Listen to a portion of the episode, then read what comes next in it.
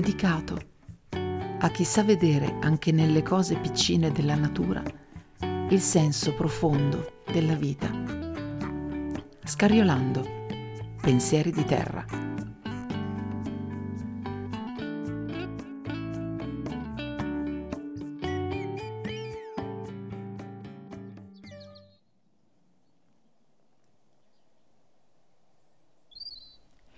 Mi piace quando le stagioni fanno le stagioni, cosa piuttosto rara da tanto tempo, oramai. E l'inverno quest'anno ho notato che è un po' più inverno degli ultimi che abbiamo vissuto. C'è la temperatura giusta, ogni tanto piove, il vento qualche volta mi racconta grandi segreti. E poi accade un fenomeno misterioso e onirico che io amo tanto. Mi sorprendo spesso e talvolta mi innervosisco quando sento lamentele riguardo alla pioggia o al freddo, per esempio. E mi rammarico ancora di più quando sento frasi di giubilo per giornate quasi primaverili assolutamente anomale per la stagione invernale. In queste strane giornate troppo calde per accadere in inverno, noi non abbiamo modo di rilassarci al giusto ritmo del tempo le piante vengono imbrogliate e cominciano a risvegliarsi e le loro gemme saranno bruciate e danneggiate dal gelo che arriverà, pare come all'improvviso. L'inverno serve e deve fare l'inverno. Serve tutto nel nostro mondo sconquassato. Serve la pioggia per dare da bere alla terra e lavare via le brutture. Serve il vento che pulisce l'aria e ci dona nuovo respiro serve il gelo, che tanto la terra è protetta da uno strato di foglie cadute, e neanche i semi ne hanno paura, loro sono lì, là sotto, che dormono in attesa della primavera. Col freddo tutti noi possiamo riposarci, rallentare il ritmo e fare riserva di energia per le stagioni più calde che ce ne chiederanno di più. Poi c'è un altro fenomeno di cui spesso sento lamentele, il fenomeno che io vi dicevo di amare tanto. Lo amo per la sua malinconia, per il suo aspetto onirico, per la brillantezza dei suoi cristalli quasi invisibili, per la dimensione di sogno dentro la quale sempre mi accompagna. Questo fenomeno è la nebbia. Così sono andata a cercare informazioni sulla nebbia per capire esattamente di cosa si tratta e come si forma.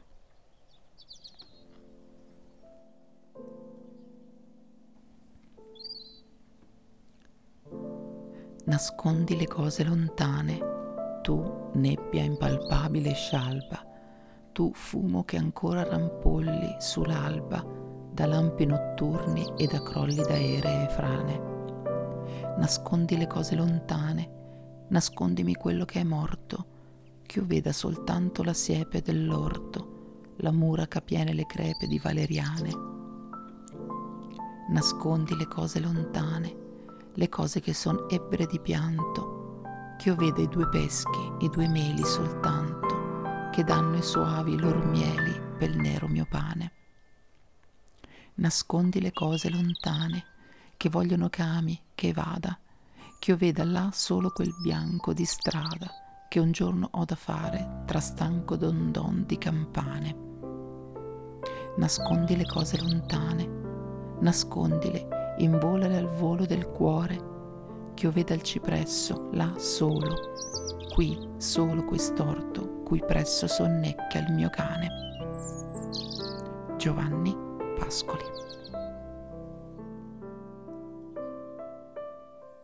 Ora vi racconto quindi come nasce la nebbia. La nebbia rientra nei fenomeni meteorologici e ha origine da una nube fredda che arriva a contatto con il suolo o con una distesa d'acqua o con una zona umida. A questo contatto quindi si crea vapore che tramite l'evaporazione si muove verso l'alto, si raffredda, si condensa formando piccole gocce in grado di riflettere la luce. Essa comincia a formarsi quando l'umidità arriva al 100% e avviene quindi una saturazione del vapore acqueo. Noi dunque percepiamo alla vista la nebbia come una sorta di nuvola luminosa ed impalpabile. Quindi la nebbia è una nuvola che scende a bassa quota e si disgrega a causa della pressione elevata. È formata da goccioline o da cristalli di ghiaccio sospesi in aria. Esistono varie tipologie di nebbia. Leggo testualmente. Nebbia da irraggiamento. Si forma generalmente dopo il tramonto, dopo che il suolo ha ceduto calore allo spazio tramite irraggiamento, raffreddandosi. Assorbe calore dall'aria più a contatto con la superficie, generando inversione termica. La temperatura degli strati d'aria prossimi al terreno si abbassa sino a raggiungere la temperatura di rugiada permettendo la condensazione di goccioline di acqua liquida.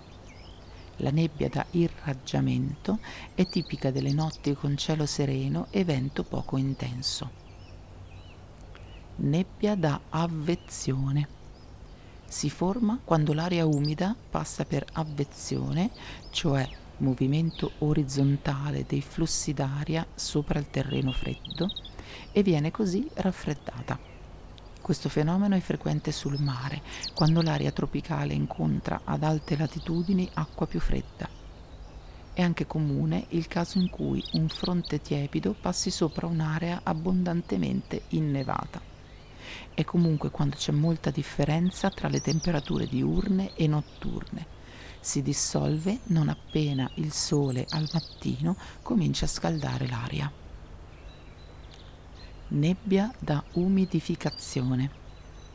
È la forma più localizzata ed è creata dall'aria fredda che passa sull'acqua molto più calda.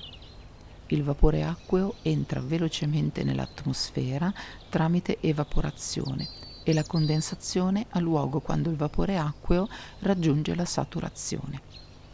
La nebbia da umidificazione è frequente nelle regioni polari e intorno ai laghi più grandi e più profondi nel tardo autunno e all'inizio dell'inverno. Spesso causa nebbia ghiacciata o talvolta brina. Nebbia frontale o nebbia da precipitazione. Si forma quando una precipitazione cade nell'aria secca dietro alla nube. Le goccioline liquide evaporano in vapore acqueo, il vapore acqueo si raffredda e al punto di rugiada condensa e forma la pioggia nebbia congelantesi o nebbia soprafusa. Si verifica quando le goccioline di nebbia si trovano allo stato liquido, condizione detta di sopraffusione, nonostante la temperatura dell'aria sia inferiore a 0 gradi centigradi. Quando vengono a contatto con una superficie formano depositi di ghiaccio chiamati galaverna, calabrosa o ghiaccio chiaro. Ciò è frequente sulla cima di quelle montagne che sono esposte a un debole vento. È quindi equivalente alla pioggia congelantesi che provoca il gelicidio, cioè le gocce di pioggia che si congelano velocissime. Nebbia ghiacciata o nebbia velata. È quel tipo di nebbia dove le goccioline si sono congelate a mezz'aria in minuscoli cristalli di ghiaccio. Generalmente ciò richiede temperature ben al di sotto del punto di congelamento, solitamente inferiori a meno 30 gradi centigradi, nonostante si possa avere sopraffusione fino a meno 40 gradi centigradi. E quindi questo tipo di nebbia è comune solo nell'area e nei dintorni delle regioni artiche e antartiche una precipitazione di aghi di ghiaccio simile alla nebbia ghiacciata, ma che si verifica con cielo sereno e non provoca diminuzione di visibilità, si chiama polvere di diamanti. Classificazione della nebbia. La nebbia si può classificare a seconda della densità.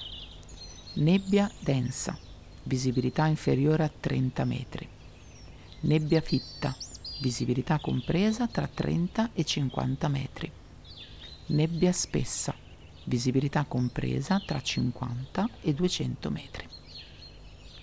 E in ultimo, bisogna fare una distinzione tra nebbia e foschia.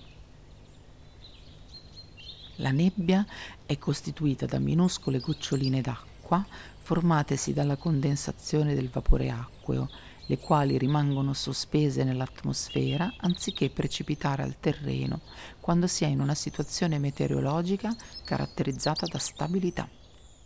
Dal punto di vista fisico, la foschia è sostanzialmente identica.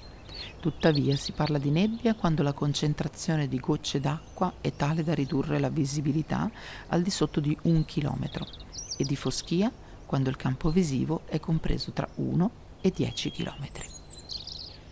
Il periodo più favorevole per le nebbie e le foschie in pianura va da ottobre a febbraio, i mesi in cui il raffreddamento notturno è più duraturo, con un picco in gennaio, il mese in cui la temperatura è più bassa tuttavia possono verificarsi anche negli altri mesi.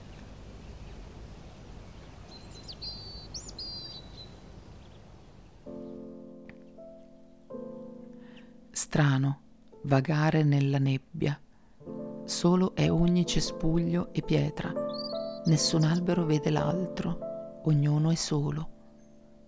Pieno di amici mi era il mondo, quando la mia vita era ancora luminosa Adesso che la nebbia cala, nessuno si vede più. Veramente non è saggio chiunque non conosca il buio, che piano ed inesorabilmente da tutti lo separa. Strano vagare nella nebbia. Vivere è solitudine, nessuno conosce l'altro, ognuno è solo. Herman S.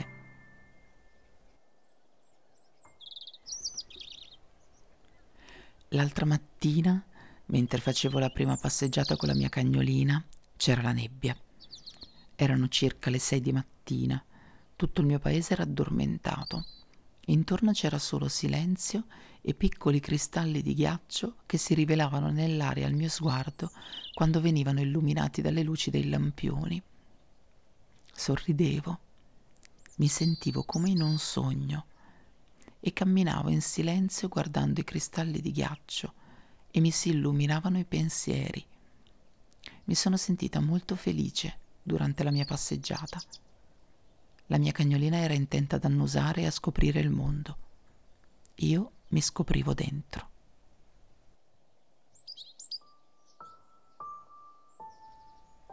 È l'incertezza che affascina. La nebbia rende le cose meravigliose. Oscar Wilde.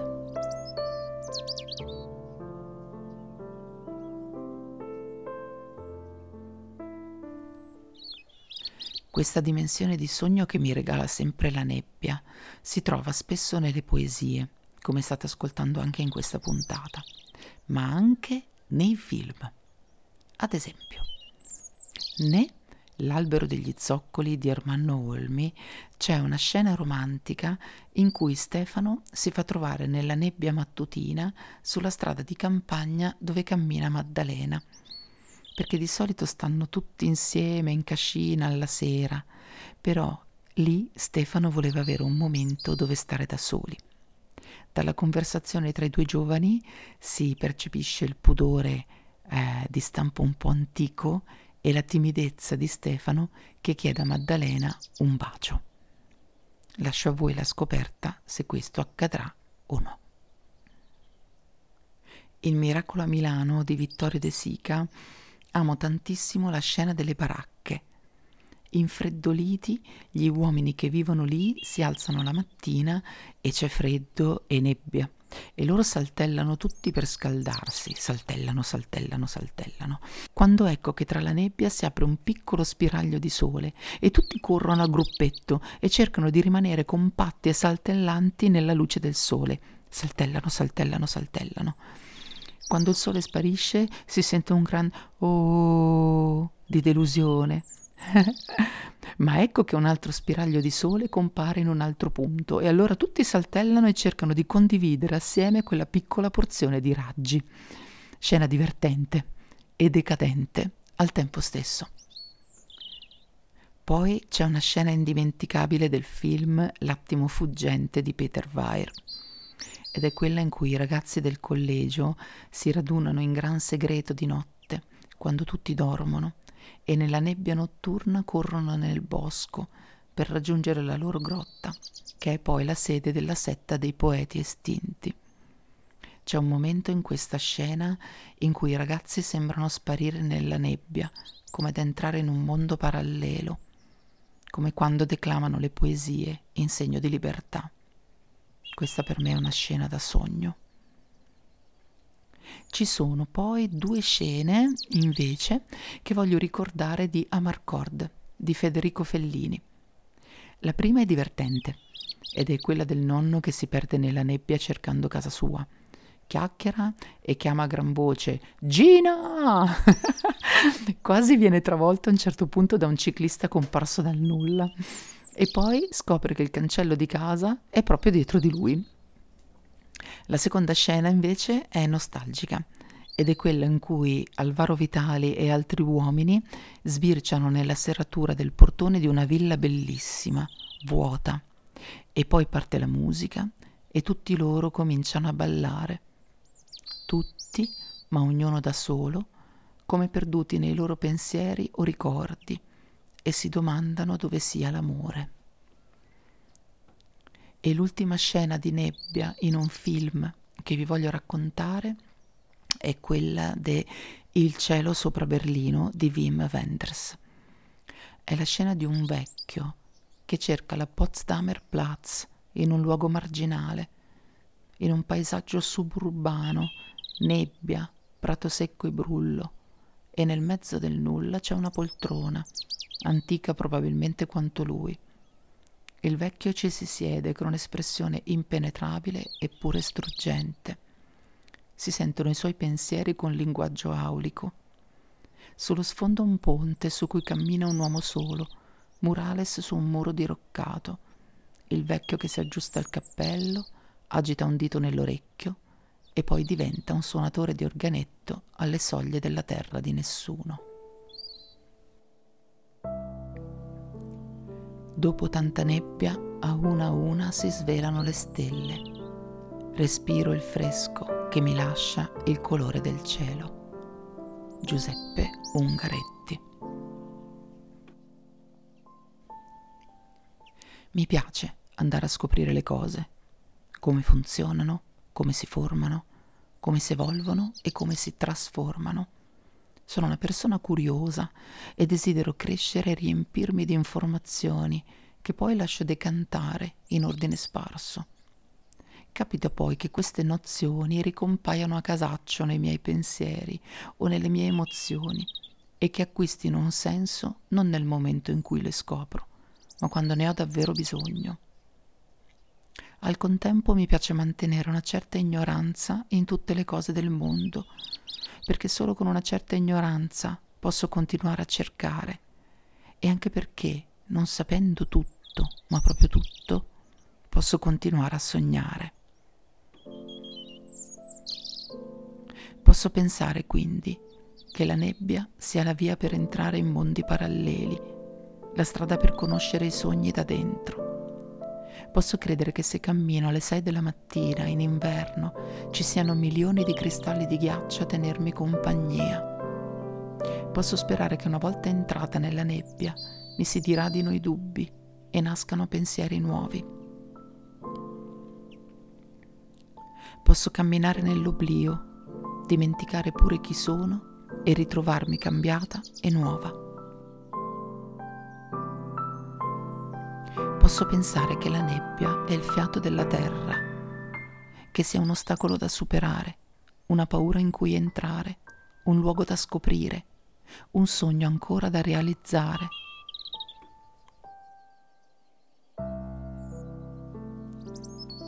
La nebbia è la richiesta di un bacio. La nebbia è saltellare quando compare il sole.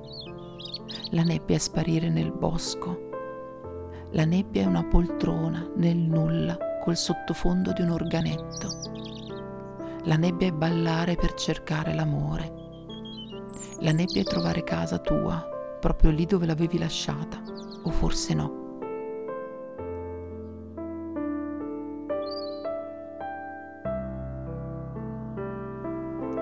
La nebbia è lì per dirmi non che è formata da goccioline o da cristalli sospesi in aria. La nebbia è lì per dirmi che tutto è possibile se solo mi concedo di entrare dentro le cose.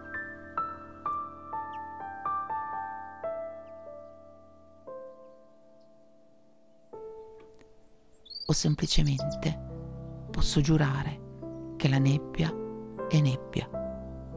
Mi rende l'animo pensoso ma felice. La nebbia è l'impossibile che si trasforma in possibile perché noi le concediamo la luce giusta per potersi rivelare.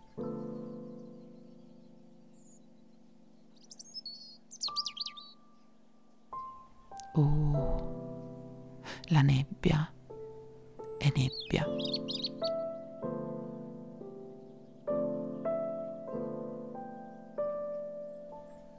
E non me la voglio spiegare.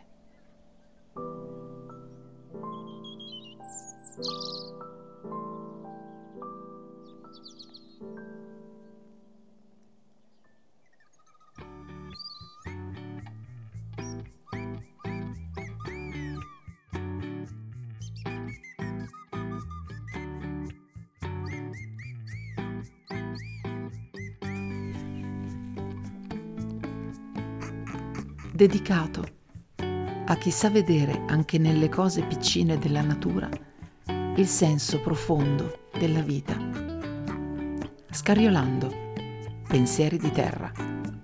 Vi aspetta con grazia alla prossima puntata.